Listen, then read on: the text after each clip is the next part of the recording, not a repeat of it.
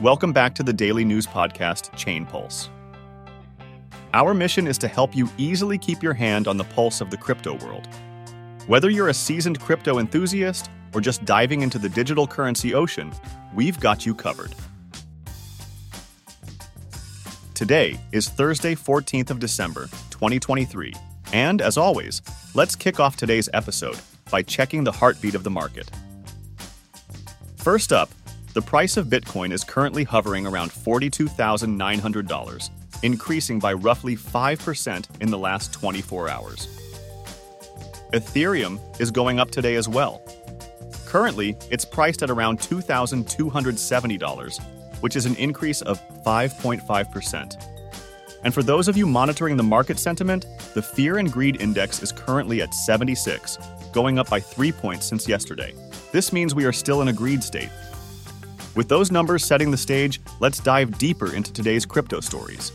Today on the list Trump mugshot NFTs, three real world blockchain use cases, ARK Invest dumping Coinbase, and lastly, changes in BlackRock's BTC ETF. All right, let's begin. Let's talk about real world uses of blockchain technology, a topic that can stump even the most confident crypto investors.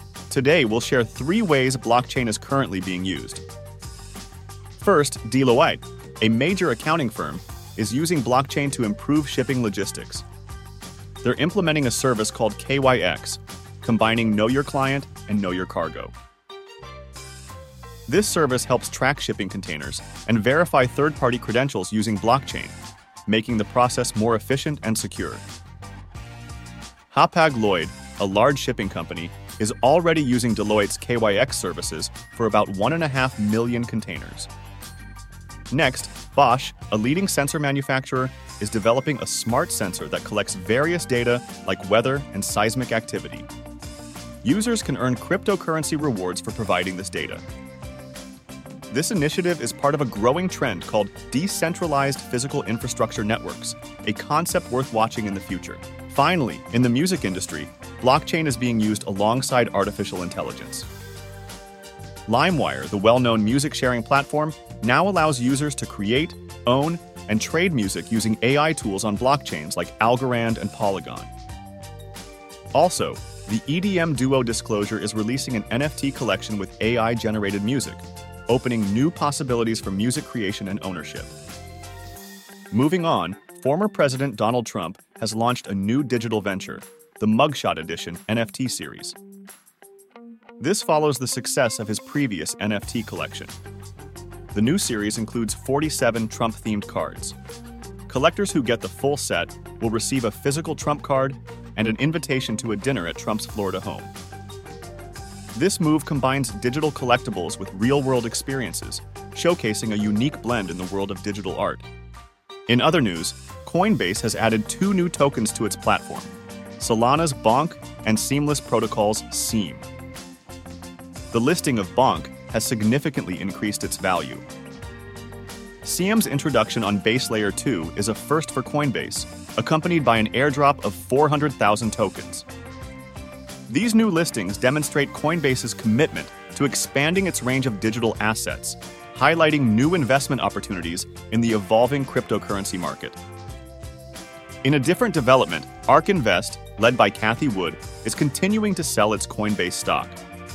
Recently, they sold 82,255 shares worth $11.5 million across three funds.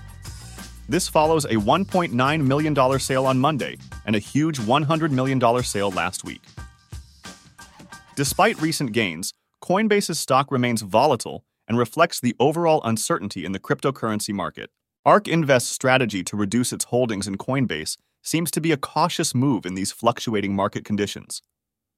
BlackRock has made a change to their proposed spot Bitcoin ETF, allowing Wall Street banks to participate. They've set it up so authorized participants can use cash instead of cryptocurrency to create new fund shares. This is important because US banks like JP Morgan and Goldman Sachs can't hold Bitcoin directly. The cash used by these banks can then be turned into Bitcoin through an intermediary. This setup was discussed in a meeting with the Securities and Exchange Commission, BlackRock, and NASDAQ on November 28th. Binance and its U.S. counterpart, along with their founder Changpeng Zhao, have responded to a lawsuit from the U.S. Securities and Exchange Commission. They argue that the SEC's case doesn't meet the criteria of the Howey test. The SEC had claimed that Binance and Binance. U.S. allowed public trading of unregistered securities. Binance and Zhao are trying to dismiss this lawsuit filed last June. Lastly, Justin Sun, the head of HTX and Poloniex, has assured that assets on these platforms are safe, despite a recent hack.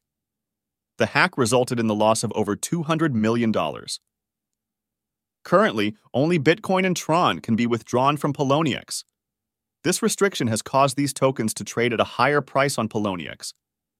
The hack saw $114 million taken from Poloniex's hot wallets and $97 million from HTX and Heco Chain. And before we wrap things up, let's touch on some quick updates. Coinbase has introduced Project Diamond. This new initiative enables institutions to create, manage, and trade their own digital assets directly on the blockchain.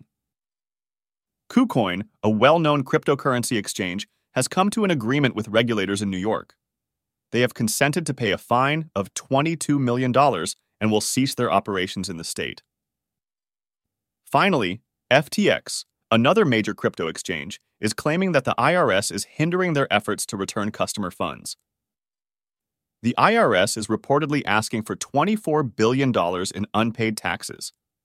This situation is being viewed as yet another example of regulators intervening in the cryptocurrency market under the guise of protecting investors.